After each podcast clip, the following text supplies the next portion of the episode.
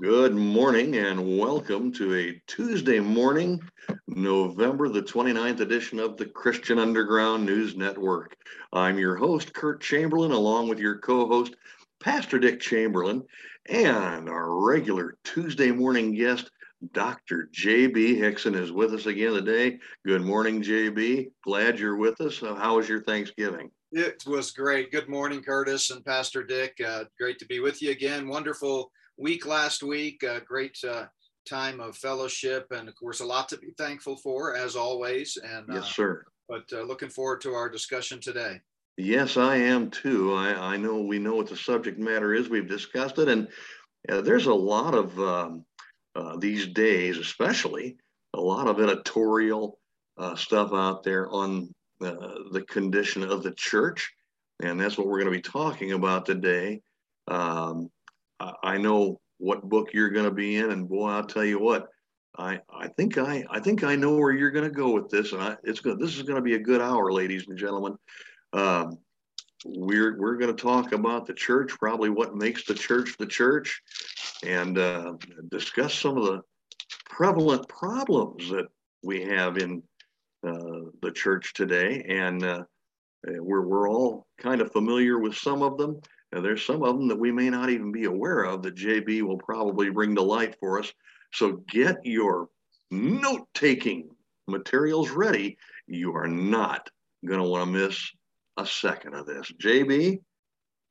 Amen. Ahead, well, thanks, uh, Curtis. So let me start out by just uh, mentioning a couple of uh, quick uh, announcements and just maybe some updates on, uh, you know, on our um, ministry and uh, you know we've uh, god's been so good to not by works and we're kind of wrapping up the year and we leave actually tomorrow on wednesday for our final trip of the year. I'll be speaking down in houston texas at a church on sunday. And then uh, next week monday through wednesday i'll be up in dallas at the annual pre-trib uh, conference. This year the theme is globalism and the end times. Oh boy. A lot of yeah. great speakers up there. Uh, really uh, always a, a, a great blessing to be a part of that group and get to meet some wonderful folks. So if you're in the greater Dallas Metroplex area next win- Monday through Wednesday, December 6th through the 8th, love to have you stop by the Sheraton uh, Hotel there at DFW Airport. It's out in Irving. And um, we would love to say hello. You can learn more about that conference, the Globalism and End Times uh, Conference, by just going to notbyworks.org. And uh, we've got a banner there on our homepage that will tell you all about it, how to sign up, and uh, usually several hundred people, and, and, just a wonderful time. So um, pray for Andy, us.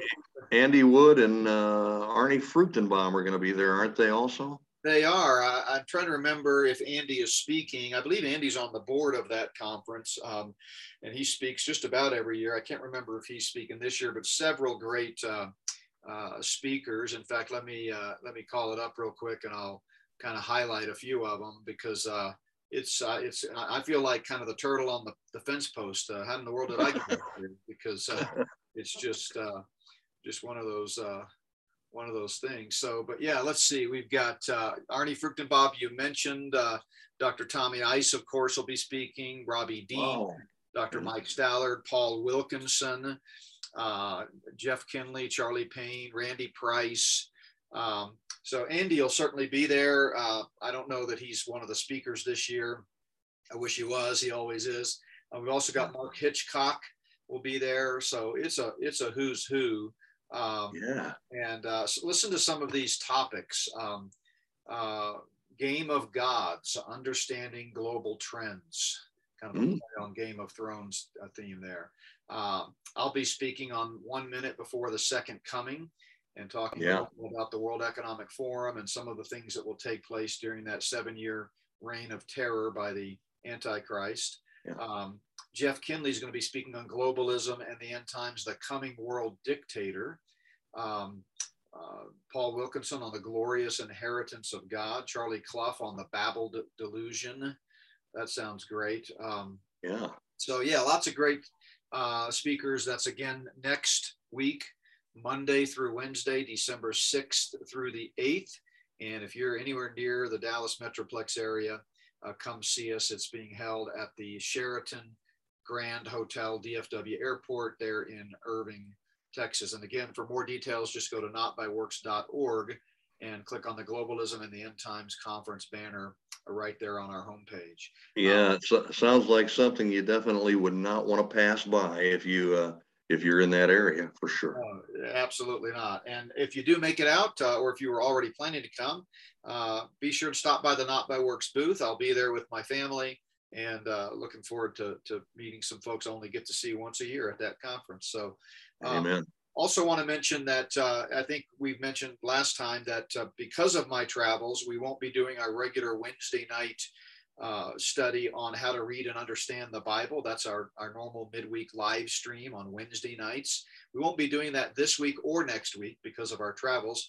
But what we have done is each week, this week and next week on Wednesday morning, uh, we are posting a, a podcast from uh, from the archives, and these are messages that have never before been heard on our podcast channel, but uh, that we that I have done at various conferences uh, through the years. So um, I hope you'll uh, plan to uh, watch for that, and if you don't get our podcast, you can get them one of two ways: either you can download our free Not by Works mobile app, or you can go to any podcast provider, whatever you, wherever you listen to podcasts, and there's you know 15 or more different podcast apps out there. And it doesn't matter which one it is. If you just search for Not by Works Ministries, you'll find all of our podcasts. So, with that, I wanted to take a take some time today. This has been on my heart uh, recently, and I would suspect it's been on many of our listeners' hearts. And and that is this question. If I had to give a title to this podcast today, it would be this What in the world is wrong with the church? What's wrong with the church?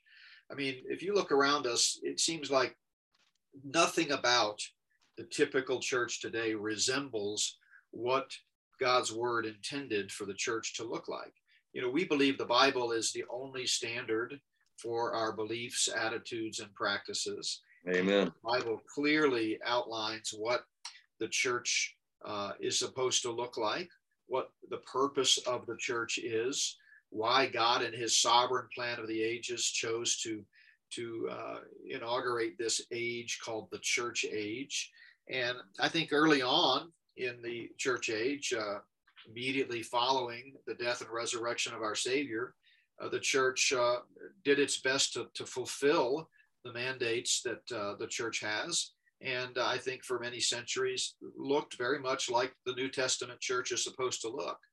But in these great last days of deception, and given Satan's incredible, uh, you know, work as the god of this age and the prince of the power of the air, uh, we've seen, uh, as Scripture foretells, a great uh, falling away of the church, and uh, so much so that recently, in an interview that I did with uh, David Fiorazo from Stand Up for the Truth, I speculated that really there are only about 5% of the churches today, at least in America, which is my primary focus, that truly resemble the New Testament church. Now, I don't, I can't prove that. Uh, that's just my dead reckoning, having traveled for many years and spoken in over a thousand churches and conferences, and just from talking to different people who reach out to Not by Works Ministries with their anecdotes or their questions. I just get the sense that uh, that it's got to be no more than five percent. Uh, I also arrive at that uh, conclusion, uh, speculative though it may be, from just looking at some of the literature that's being put out. You know, the best-selling books within evangelical Christianity are are typically not sound doctrinally they are missing the mark in terms of addressing the issues of our day. That's for sure. Yeah. And so, uh, what's wrong with the church? I mean, I, I just I, I, feel like more than ever before, uh, the world needs the church to step up to the plate, do its job, and be uh, yeah. first of all sharing the gospel, and then second of all ministering to one another. And and, and yet we've you go to the typical church today, and it's it it's resembles more of a social club. Um, it, they're, some of them are doing good things, but uh, sometimes the good can be the enemy of the best. And uh, we want yeah. to do what the Lord wants us to do. So, yes. as I was kind of lamenting the state of the church today, I started thinking, well, what? Let's go back to the beginning.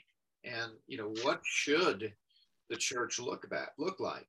And of course um, i'm sure as pastor dick can attest many people think of acts chapter 2 verses uh, 42 to 47 thereabouts uh, which is sort of a summary of the immediate aftermath of the founding of the church. You remember the church was founded on the day of pentecost. We know this uh, as a matter of provable fact from Scripture. And uh, in fact, let me just take the time to run through how we know that. Uh, we know the church began at on the day of Pentecost and it was not existent before then because uh, it was called a mystery, meaning something newly revealed in Ephesians chapter 3. And then we, we read in Acts chapter 1, the passage I'm going to look at in just a second, that uh, on the day Jesus ascended, he predicted that uh, not many days from there, the Holy Spirit would come. And then in Acts chapter 2, the Holy Spirit comes, just as Jesus said he would, and he baptizes believers uh, into the body of Christ. And we know that because in 1 Corinthians 12, Paul tells us that that's what happened. But going back to Acts, so we see Jesus predicting uh, the Holy Spirit would come and, and, and do a new work in Acts chapter 1 and Acts chapter 2. He comes and does that new work. And then in Acts chapter 11, Peter is speaking about the salvation of Cornelius, and he's sort of defending the concept of Gentile salvation before the early church leaders.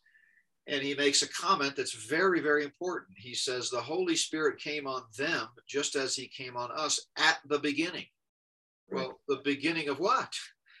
I mean, it would be it would have no context or no meaning. It would be just an utterly absurd statement if if he if the if in fact the day of Pentecost did not constitute a beginning. And right. then uh, we also know uh, that according to Paul in First Corinthians and also in Ephesians, I believe it is that, or maybe it was Colossians actually, that when that baptism occurred, when the Holy Spirit identified believers in the early days with one another in the body of Christ, with Christ actually, that that formed a body. And Paul tells us that body is called the church. So there you go. The, the, the, the Acts chapter 2 and the Holy Spirit baptized believers into the body of Christ is called a beginning.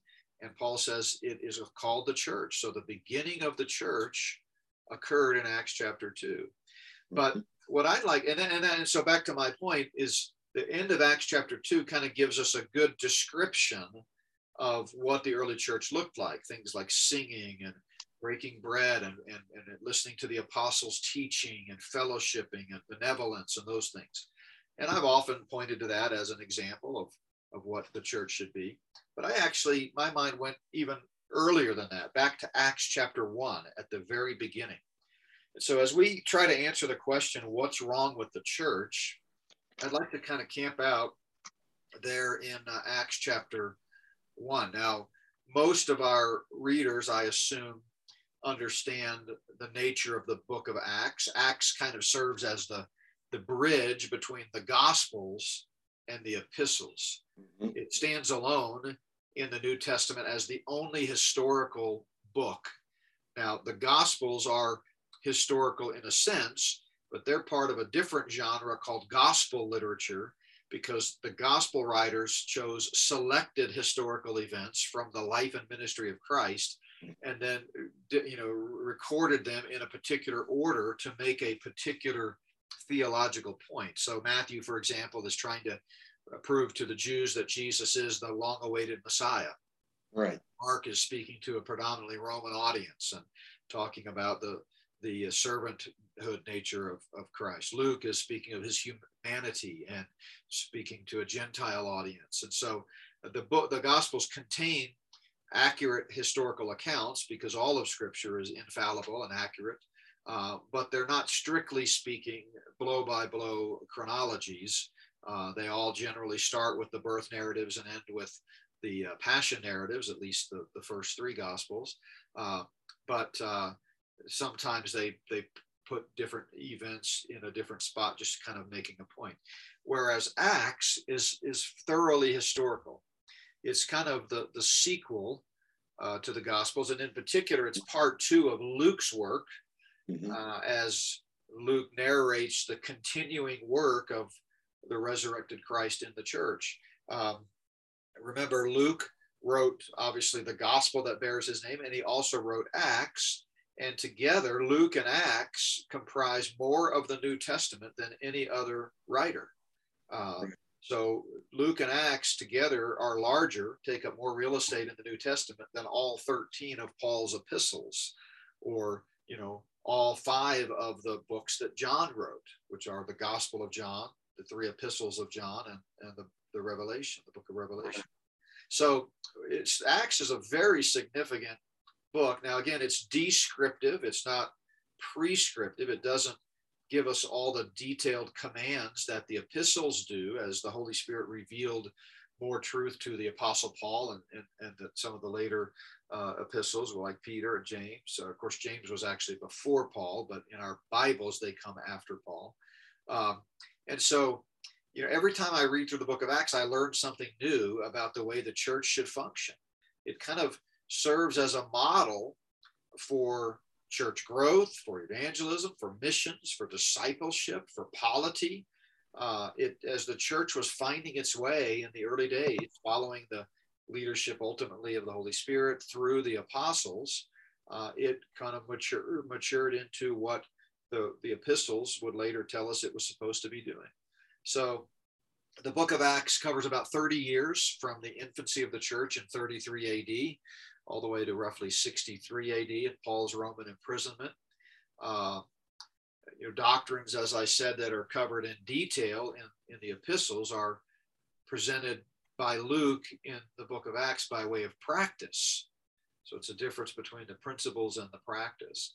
Um, so, uh, you know, when we when we when we go to the book of Acts, let's just start out in uh, in verse one, and I'll read it. Uh, it begins, and again, Luke is the author. The former account I made, O Theophilus, of all that Jesus began both to do and to teach.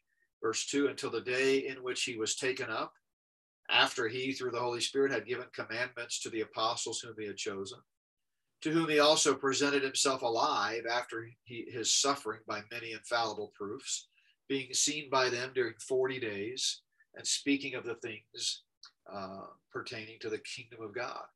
So remember, Christ came to announce that the kingdom was at hand mm. to the Jewish nation. Uh, in fulfillment of Old Testament prophecy, they rejected the offer of the kingdom, crucified the Messiah, stumbled at the stumbling stone, and ultimately Christ, the Bible tells us, is going to come back, and they will, in, in the second coming, they will receive the kingdom and cry, Hosanna, Hosanna, blessed is he who comes in the name of the Lord, instead of crucify him, crucify him, or give us Barabbas, right? So, yeah. uh, so it's not surprising then that Luke says, I'm going to continue teaching you about things that Jesus talked about about the kingdom. And uh, what we find is that the kingdom is delayed, and God is instituting a new work called the church. Mm-hmm. And Paul explains that in great detail in uh, the book of Ephesians. Uh, but uh, you'll notice that Luke is writing this specifically to a person named Theophilus. Uh, that's a real individual. Don't know a whole lot about it, but that was the recipient of this uh, gospel. And, uh, and so, uh, but yet, of course, it's all inspired by the Holy Spirit and all scripture is profitable. So the church at large can learn a lot by kind of getting a peek at this correspondence between Luke and Theophilus. So, what's wrong with the church? Well, right off the bat, uh, I think you know we we notice that Luke says the former account that I gave of all that Jesus began both to do and to teach, he's now continuing. So I believe one of the serious problems in the church today it, is that it has failed to continue the ministry of Christ. It has failed to continue the ministry of Christ. It has become an entity unto itself. In fact, in many churches today, you have to look very hard to even find the references to Christ and uh, the, the teachings about Christ and recognition that Christ is the head of the church. They've become self absorbed and inward focused. And uh, we need to remember that Christ is still at work doing great things today. Amen. Yeah. You know, he's yeah. sitting at the right hand of God and he has different functions now than he did when he was walking on the earth. But it doesn't mean that he's not very much actively involved in things on the earth. He's still very much at work. He's interceding on behalf of the church. He's uh, waiting for the Father's command to, to come back and establish the kingdom, the long awaited kingdom. And the church, I believe, needs to return to the centrality of Christ in its ministry. You know, you yeah. look at some of the apostate churches, you know, that, that 95% of the churches, if I'm right, uh, that are, you know, uh, large, they, they are busy, they have many, many uh, ministries, but they really aren't reflecting the ministry of Christ. No. Uh, I, I've told this story before in the classroom, but uh, it pops into my mind, so I'll share it here. I don't think I've shared it on your show, but uh, I can remember a church, this was years ago when I was in full time academics, that was one of the largest churches in its area in a big metropolitan city. It had multiple campuses, and uh, a friend of mine uh, had who was in ministry, uh, had applied to become the discipleship pastor at that church. Hmm. Now, my friend was a thoroughgoing biblicist, is a thoroughgoing biblicist. He certainly understood the biblical concept of discipleship, and he assumed that the position he was applying for there was going to be overseeing all of the teaching ministry and programs in the church that would help people grow in their spiritual maturity and grow in their faith. Mm-hmm. Well, when he went through the interview process and actually ended up taking the job, he quickly found out that that church had no appetite whatsoever for teaching about Christ and about the Word of God. Oh, they had over 40 small groups, as they called them. That used to be kind of a big thing back in the early 2000s and 90s. Uh, but you know, the small groups were things like hunting and fishing, Tupperware, uh, you know, how to you know, have a great marriage or how to start your home business. And they were, they were just these little clubs that you pick one that you were interested in and you would go once a week and with other people that wanted to learn about that, but they had nothing to do with true discipleship in the biblical sense of the word. Wow. And in fact, when he talked to the senior pastor about it and said, you know, what's going on? We really need to teach the Bible the pastor actually said, and of course I'm paraphrasing, uh, this was many years ago, but uh, as I recall the story, said something to the effect of, can't we just outsource that? Uh, can't we find some other school or, you know, academic institution that can, that we can recommend for people to learn the Bible? Uh, outsource. He, he wanted to outsource it. Yeah, totally, totally outsource it. So uh, my friend, of course, didn't last long there. He, he moved on, but uh, that to me is a anecdotal example, a quintessential example of church how of what's wrong with the church today. It's become more interested in you know programs and so-called ministries uh, that that really aren't centered on Christ. So, so you just gave us an illustration of uh, a church centered around the congregation's hobbies. Yeah, exactly. Yeah. I mean, and, and so again, I think oh my goodness, the larger the church, the more opportunities there are to, you know, to have an impact in people's life. And I'm not suggesting that it's wrong in and of itself to do things like like that. Maybe if you've got a older believer, a, a gentleman who who's really good at woodworking. He might take some young people under his wing and kind of teach them some woodworking skills. sure. Types of things. That's fine, but it needs to be centered on Christ. Around Christ, yeah. Church today largely is no longer continuing the ministry of Christ. Uh, mm-hmm. Remember, as the book of Acts goes on, we find out that the Christ, the disciples were first called Christians at Antioch in yes. Syria. And right. so Christian means Christ-like, and and we the further the church gets from continuing the ministry of Christ, the less like the church it looks. So, uh, yeah. but if we go yeah. back to Acts in verse 2, it says, uh, until the day in which he, Christ, was taken up, after through the Holy Spirit, he had given commandments. So, the second thing that I think is wrong with the church is that we have failed to obey the mandates of Christ. Yeah. Not only have we failed to continue the ministry of Christ, but we fail to obey the mandates of yeah. Christ. God, Christ has given the church a job to do. Uh, I mean, the Great Commission uh, uh, make disciples, teach people about me. And, and, and, and through the living written word of God, what we call the Bible now, we also have many mandates that uh, pertain to the church and things that we are supposed to be doing.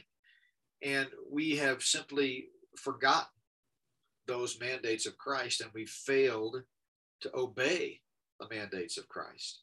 Um, you know, a lot of people think of the church historically, especially secular, unsaved anthropologists and, uh, you know, people who study culture and society. They somehow think of the church as a this organic organism, organism that's just sort of happened on its own.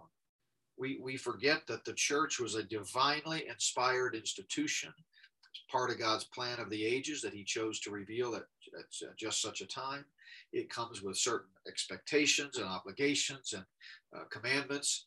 And one of the things that's woefully wrong with the church today is that we have stopped even considering the mandates of Christ, much less obeying them. Uh, you know, years ago, there was a fad that was called WWJD. What would Jesus do? What would Jesus do? Yeah and uh, you know that was kind of catchy and uh, you know sounded kind of spiritual. I, it it really I think was counterproductive because it really unless people know the Lord Jesus by faith alone and in Christ alone, and unless they go to His Word, which is the only mm-hmm. standard in our beliefs, attitudes, and practices, it created this subjective, nebulous concept of well, uh, if Jesus was mad enough, he might punch somebody, or if he was hungry enough, he might steal. You know, so it, it wasn't necessarily a helpful fad. But uh, the question itself is one that I think the church should ask and find the answers only in the Word of God. And that is, mm-hmm. what does the Word of God say Jesus tells us to do as a church? Right. And, and we should do that. Um, so, you know, I think what's wrong with the church is it, it, it has failed to continue the ministry of Christ. It's failed to obey the mandates of Christ. And then, if you remember back in, in, verse 3, which we read a moment ago, Luke refers to the fact that Jesus resurrected and was seen alive by many infallible proofs, unmistakable yes. proofs, is the idea there, for 40 days. So, if we put this in historical context, he resurrected on April 3rd, uh, 33 AD. 40 days later, he ascended uh, on, on the Mount of Olives to the right hand of the throne of God in heaven, where he sits to this day.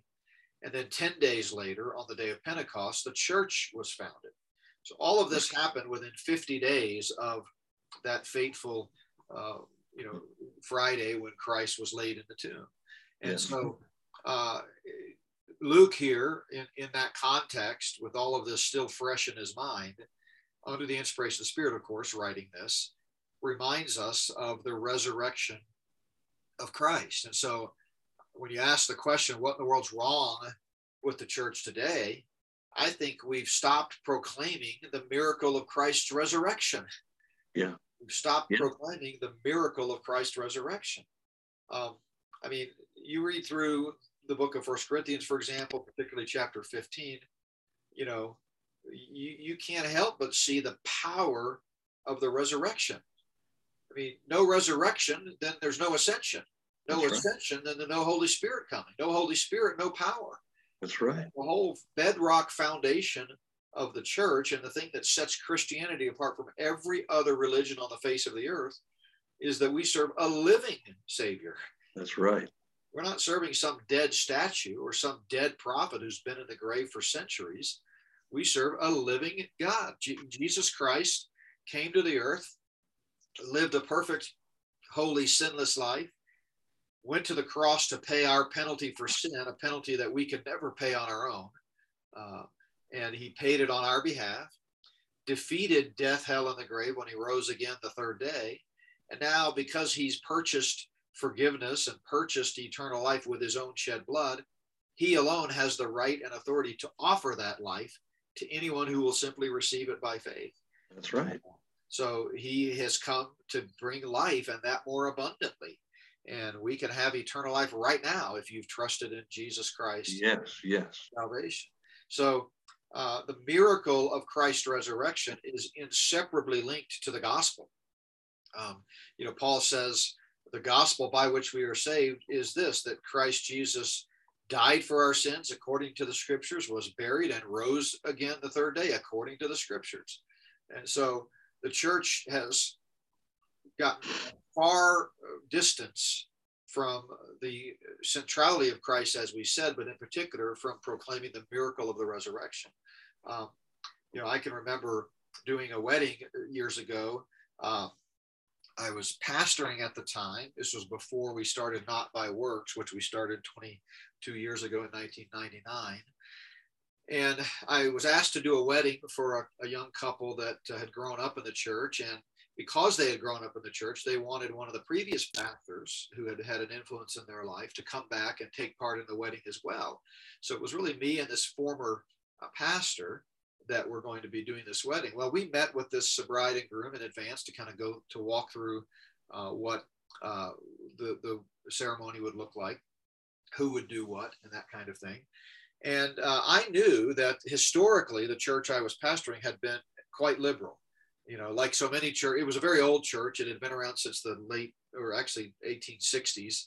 Uh, no, that's wrong, 1840s, uh, pre-civil war. And uh, it had, like so many churches, it had started out conservative, then it went liberal in the early part of the 20th century, and then it had swung back to conservative, and and and it was conservative even before I got there. But when I came, we continued to, to go in that trajectory. So I kind of knew that there was a good chance that this pastor that the couple was, you know, wanting to be a part of it from when they were younger, who had been the pastor of that church, was pretty liberal. And uh, I, my suspicions were confirmed not only because he was currently part of a very liberal church, uh, you know, that deny the deity of Christ and the virgin birth and those things. But when we sat down to talk about this wedding, I was absolutely dumbfounded because this couple, who had been under my ministry there for a couple of years, asked if we could make sure and share the gospel at the wedding. And I was so proud yeah. that they wanted that done. They said, We're going to have some unbelieving relatives there. We want to make sure the gospel is shared. Yeah. Well, I was going to be the primary officiant uh, leading at the wedding, and then this other pastor was going to come up just for a brief moment. And so I turned to him and I said, Well, hey, would you mind sharing the gospel uh, when you do your prayer and this kind of thing? And he said, right there in front of me and this young couple, The what? And I said, You know, the gospel, the good news. He said, I'm, I'm not following you. I said, you know, can you talk about how Jesus died for our sins and rose from the dead, and, and you have to believe in him to be saved? He said, I'm not comfortable with that. Why don't you do that, JB? and so, I mean, this is wow. a classic example of the church wow. abandoning the proclamation of the miracle of Christ's resurrection and all that that means for salvation. So, yeah, what a shame. I mean, do you, do you think, JB, that um, that maybe one of the primary causes for this is what Paul mentioned in, in the book of Romans uh, that that uh, men were worshiping the the creature more than the creator. Uh, Absolutely, I think that's a great verse that comes to mind. And and you know we've created uh, God in the image of man, we have you know in fulfillment of prophecy this shouldn't surprise us because you know depravity as i've often said is a degenerative disease. It doesn't get better with time. It gets worse. Right. Right. um, you know paul clearly says in first timothy and second timothy that uh, in the latter days we're going to see a falling away. Yeah. So yeah i, I think uh, but it, it's just sad. So you know the the what's wrong with the church? Well, it's it's failed to continue the ministry of Christ. It's failed to obey the mandates of Christ, and it's failed to proclaim the miracle of Christ's resurrection. Yeah.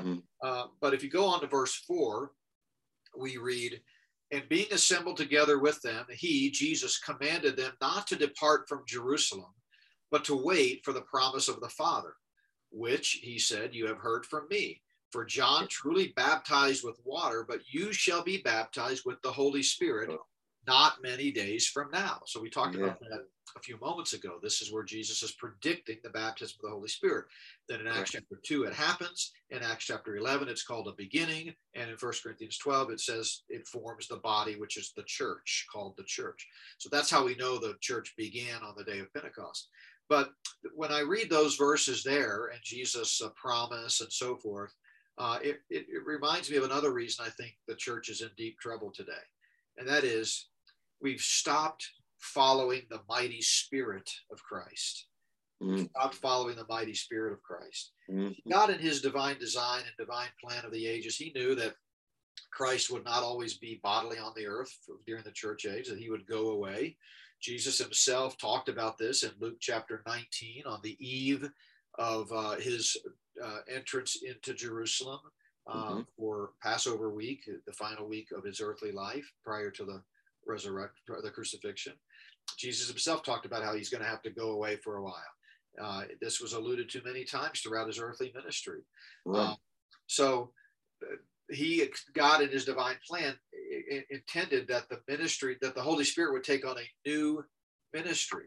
Now, the Holy Spirit didn't come into existence when Christ left the earth. The Holy Spirit is God; He's omnipresent. Uh, but He took on uh, new ministries and uh, served uh, the, the world and the church in a unique way the permanent indwelling, the baptism of the Holy Spirit to identify us with Christ, and uh, many other things. So uh, that's why Jesus, here in the waning moments before he ascended to the right hand of the throne of God, he says, Look, don't forget about this baptism of the Holy Spirit that I promised you in the upper room. Remember, he first talked about this, uh, you know, uh, 40 days earlier, 43 days earlier, 44 days earlier, the very night that he was betrayed in the garden. Prior to that, they were assembled in the upper room for to celebrate Passover. It's when they Jesus instituted the Lord's Supper. But it was in that time that he promised, look, the Holy Spirit, the Comforter, is going to come when I go away, and he's going to do unique things in your life, and he'll help lead and guide you.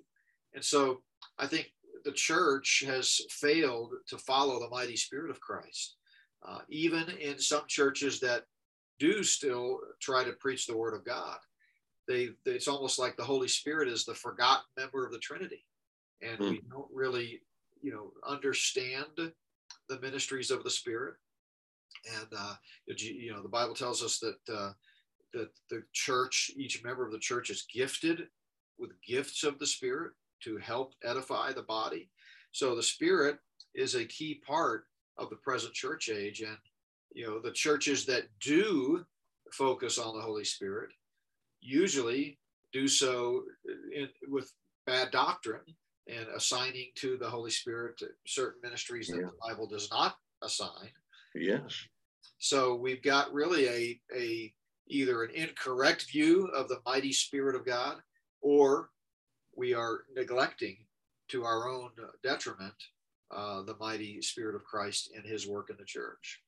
Uh, but notice what Jesus says, or what Luke goes on to say after Jesus had promised the Holy Spirit. Luke tells us, therefore, when they had come together, this is verse 6 of Acts chapter 1, they asked him, saying, Lord, will you at this time restore the kingdom to Israel? And he said to them, It's not for you to know times or seasons which the Father has put in his own authority. Now, this is a big one. And uh, we've talked about this before, not in this context, but I think one of the big, big problems with the church today is that it has stopped anticipating the millennial reign of Christ. Yeah. It has stopped anticipating the millennial reign of Christ. You know, the kingdom is important. As we've said many times, 16% of the Bible is unfulfilled future prophecy that will take place in the end times. Yes. Churches ignore that. Uh, they are part of the 84% club, as I call them, because they, if they teach the Bible at all, they only teach 84% of it, if that, because yeah. they ignore any teaching about the end times. And right here in Acts chapter one, uh, you know, we see that the the anticipation of the millennial reign of Christ when he comes back to take the throne in the rebuilt temple in Jerusalem is central. It's Mhm. not like, you know, uh, when, when they asked about the kingdom, it's not like Jesus said, you know, you silly disciples, forget the kingdom. It's done. We're not going to have an earthly kingdom. I'm going to be just reigning spiritually and metaphorically in your hearts. Stop obsessing about the kingdom. He didn't say that at all. He affirmed that they Mhm. were right to continue to anticipate the kingdom. He just said, it's not for you to know the times and the seasons, times there being, uh, you know, particular uh, time in sequence and epic meaning the length of time. So, uh, you know, I think the church is really only doing its job when it anticipates the millennial reign of Christ. That's, Yeah. Uh, you know, we look forward to a time when Christ comes back to make all things new. Amen. Yeah. awaiting the blessed hope at the rapture. Um, of course, the church will be rescued uh, prior to the great day of the Lord's wrath, that seven year tribulation period. And then Christ will, will come back with the church, his bride, to inaugurate the kingdom at the second coming. Um, but either way, we ought to be proclaiming and anticipating and teaching about the future millennial reign of Christ. So we see so far, if we just kind of try to digest what Luke is saying at the very beginning of his book of Acts here, that the problems in the church, first of all, are we're not continuing the ministry of Christ, we're not obeying the mandates of Christ, we're not proclaiming the miracle of Christ's resurrection, we're not following the mighty spirit of Christ, and we're not anticipating the millennial kingdom, millennial reign of Christ and the future kingdom. But there's two more before we finish, and that is in verse 8, a very well known passage. It's kind of Luke's uh, record of Jesus' restatement of the Great Commission when Jesus says, But you shall receive power when the Holy Spirit has come upon you, and you shall be my witnesses. You shall be witnesses to me in Jerusalem and in Judea and in Samaria and unto the end of the earth. So this is often served as a model, and indeed we see how the church spread according to this model. It started out in Jerusalem on the day of Pentecost, as Luke records in chapter 2. It began to spread all through Judea and on into Samaria, and ultimately throughout the earth. Uh, and so, uh, what we need to understand is that the church is not really doing its job unless we're spreading the message of Christ. Mhm. We're not doing our job unless we're spreading the message of Christ. And uh, that's one of the problems today. Churches, as we said earlier, are so focused inwardly that not only are they neglecting the gospel and the miracle of Christ's resurrection, which sets the church apart, uh, you know, talk about burying the lead. I mean, Christianity and the church is all about the resurrection. And I'm, I'm kind of going back now to what we talked about earlier, but it just it just strikes me that, you know, when's the last time you really heard a pastor emphasize the resurrection? Now, to me, you know, I'm so passionate about the clarity, accuracy, and urgency of the gospel that almost every time I speak, I'm talking about how Christ died for our sins and rose from the dead. Uh, yeah, That's central. If, if he didn't rise from the dead, then we're still in our sins, Paul that's said. right. Um, but here, this sixth point is, is a little broader than that. It's just the overall message of Christ being his witnesses and fulfilling his great commission. And so, you know, that's the fundamental purpose of the church is to testify about Jesus Christ and invite others to hear and believe the gospel because faith comes by hearing and hearing by the word of God. And how can they hear without someone to proclaim the good news? Right. And so, but finally, the church, I think, is in trouble because we have failed to expect the manifestation of Christ. Oh yeah. We've we've we've forgotten the imminency of the rapture. Uh, if you look at verses nine and ten of, or even all the way through eleven, he says, "Now when he had spoken these things, while they watched, he was taken up, and a cloud received him out of their sight." And while they looked steadfastly toward heaven as he went up, behold, two men stood by them in white apparel, who also said, Men of Galilee, why do you stand gazing up into heaven? Now listen, this same Jesus who was taken up from you into heaven will so come in like manner as you saw him go. Yeah. Now think about that. That sets the table for the entire rest of the book of Acts. The rest of chapter sure one, all the way through chapter 28. Yeah. It's this expectation of the manifestation of Christ. Yeah. Not only do we need to be teaching about the millennial reign of Christ and anticipating it, but we need to be eagerly in a state of expectancy looking for the eastern sky to split and Christ to come back. Yeah. Uh, you know, expectation demands mobility, not immobility, action, not inaction. And the church, I think, most believers never even think about the fact that it could be today. Uh, you know, they just they're going through their life, going through their routine, and they may be very busy. You know, kind of like the story of Mary and Martha. And uh, you know, Mary was so uh, upset because uh, you know Martha was uh, out, you know, was, was serving and doing things for Christ, and and uh, you know, or I mean, was just sitting at uh, Jesus' feet. I can't remember which one was which. I'm kind of brain fried this morning here, but you remember the story. They were one of them yeah. sitting at Christ's feet, the other was serving, and the one that you know wasn't serving was like, "Hey, come on, she should be helping." And, and, and Jesus says, "No, no, no. You know, you're you're too busy. You forget that the Messiah is right here in your midst." So. Um, yeah that was a terrible summary of that of that historical account there of Mary and Martha and Jesus. But anyway, uh, my readers will be gracious. I mean, my listeners will be gracious, I'm sure. Uh, but anyway, that's what I think a good picture of the church today. Many people are busy, even in church. You know, mm-hmm. Going to the softball games and the choir rehearsals and the business meetings and what. But are we really looking up? Are we really mm-hmm. expecting the manifestation of Christ? Yeah. So I don't know. These first 11 verses of Acts just sort of, I think, remind us of a time gone by, what it looked like early on when the, the, the birthday of the church was still fresh. It was still a new move of God. And I think after 2,000 years, what's wrong with the church is we've just gotten a bit stale. Uh, so yeah. as we close, let me just re- review them one more time. I think uh, the church is in trouble because we fail to continue the ministry of Christ, to obey the mandates of Christ, to proclaim the miracle of the resurrection of Christ, to recognize and follow the mighty spirit of Christ, to anticipate the millennial reign of Christ, to spread the message of Christ and the gospel, and we fail to expect the manifestation of Christ, the return of Christ.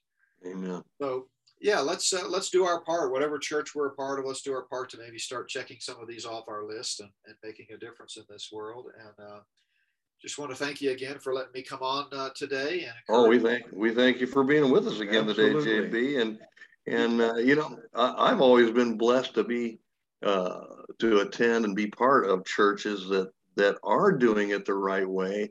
Uh, but I know of many that that are not, and what would be your advice to somebody who re- just a, a layperson in the congregation that recognizes that things aren't being done correctly? What what would your advice be to them?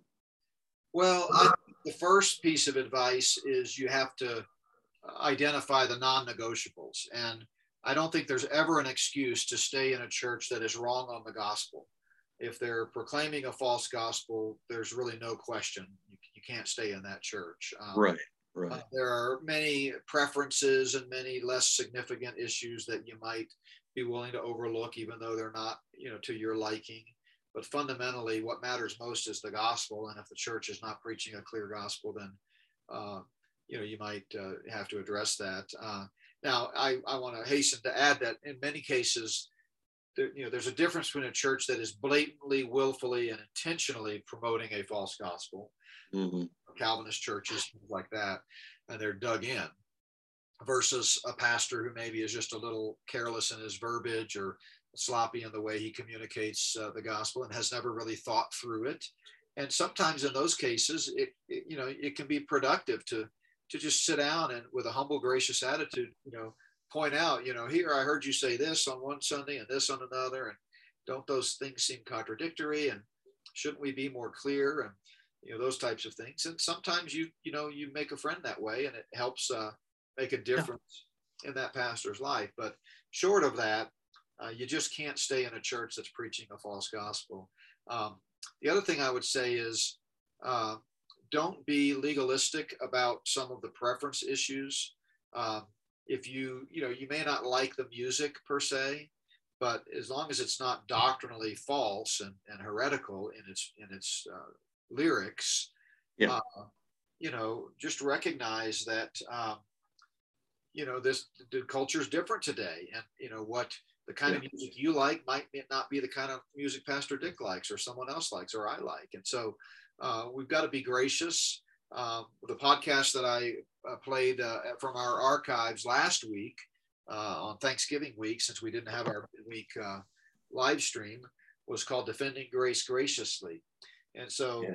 I think sometimes people, because the church is in such dire straits today, they tend to more quickly and hastily identify and pile on with all these more, you know, different problems and Yeah.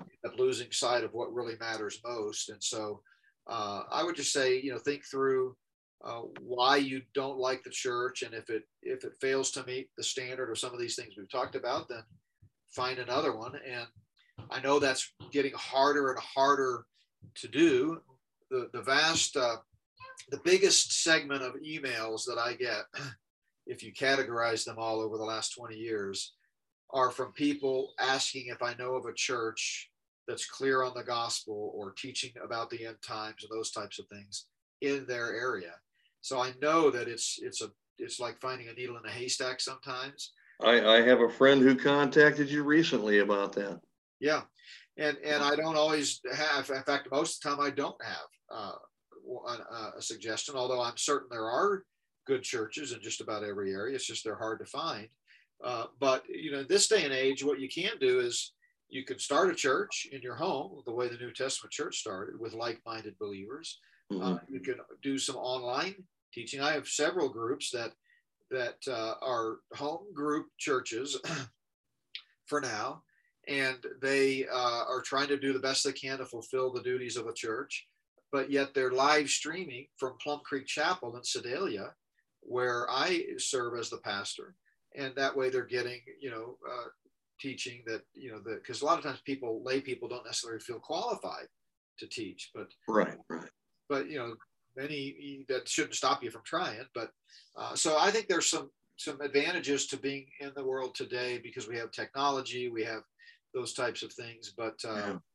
just you can't compromise you can't taking a stand doesn't mean knowing what's going to come next first and then i'll take it you take the stand on principle and let the chips fall where they may That's right. That's right. Unity is a wonderful concept, and it'd be lovely to be able to achieve, but not at not at the cost of compromise. We That's can't. right. We can't do it. Yeah. And you can't do psychology without having first theology. absolutely And then the you talked about WWJD, and uh, I confronted someone once because they had the sign on their car, and I said, "You know, that's an empty question until you first answer the question, what did Jesus do?" i love it yeah. WDJD, right? Yeah, What Yeah. did Jesus do? Yeah. Yeah. When, Yeah. when I was a kid, my mom used to say WWJBT. What was JB thinking? But that's yeah. There you go. Uh, Okay. I knew you were a mischievous sort as a kid. I just knew that's it. right. You Yeah. could just tell.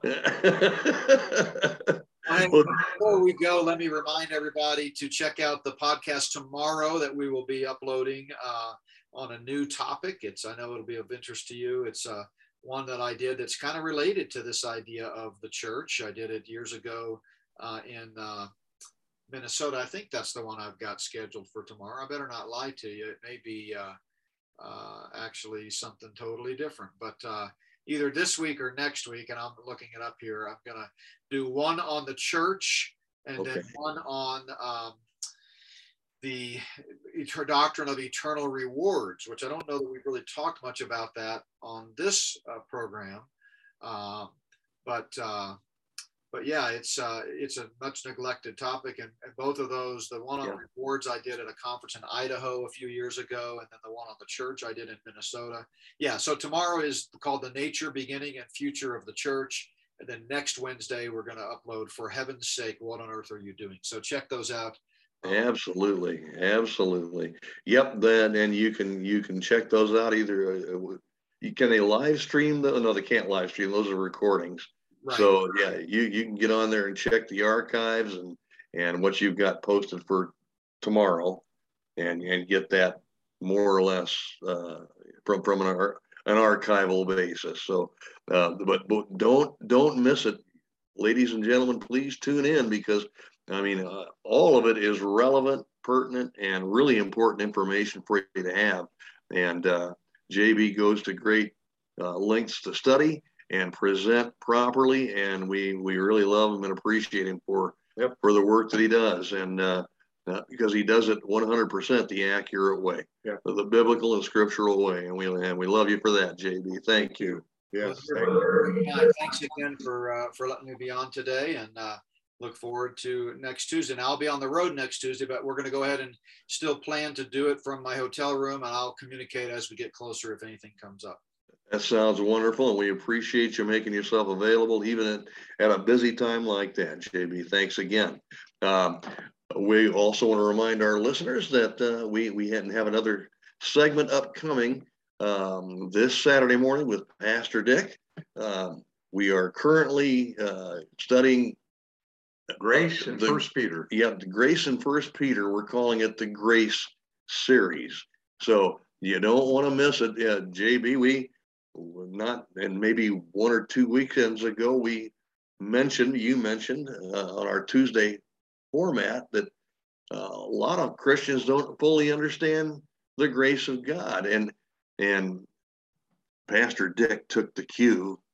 He took the hint and he says, Yeah, that's right.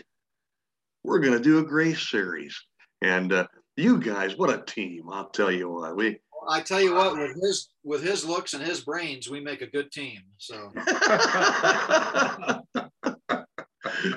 you know, listen, you you you're you're not uh, uh, you're not just uh, you know you're not too bad yourself there, JB. Uh, you've got some you've got some qualifications, sir, and uh, and like I say, we we really oh, appreciate the fact that you do everything by the letter of, of God's law, and uh, uh, you know, it, it, not many churches are doing it today, and uh, so hey, Plum Creek Chapel in Sedalia, Colorado let me tell you what.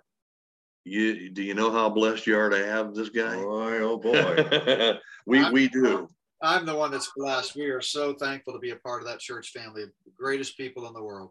Yeah. yeah. Well, I'll tell you what. I I hope we we can make it out that way for a visit one of these days, JB. I'd love that.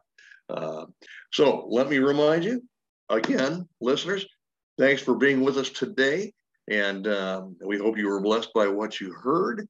And we hope that you'll choose to tune in with us this Saturday morning when Pastor Dick continues the Grace series. Until then, may God bless and keep you. This is the Christian Underground News Network signing off until Saturday morning. See you then.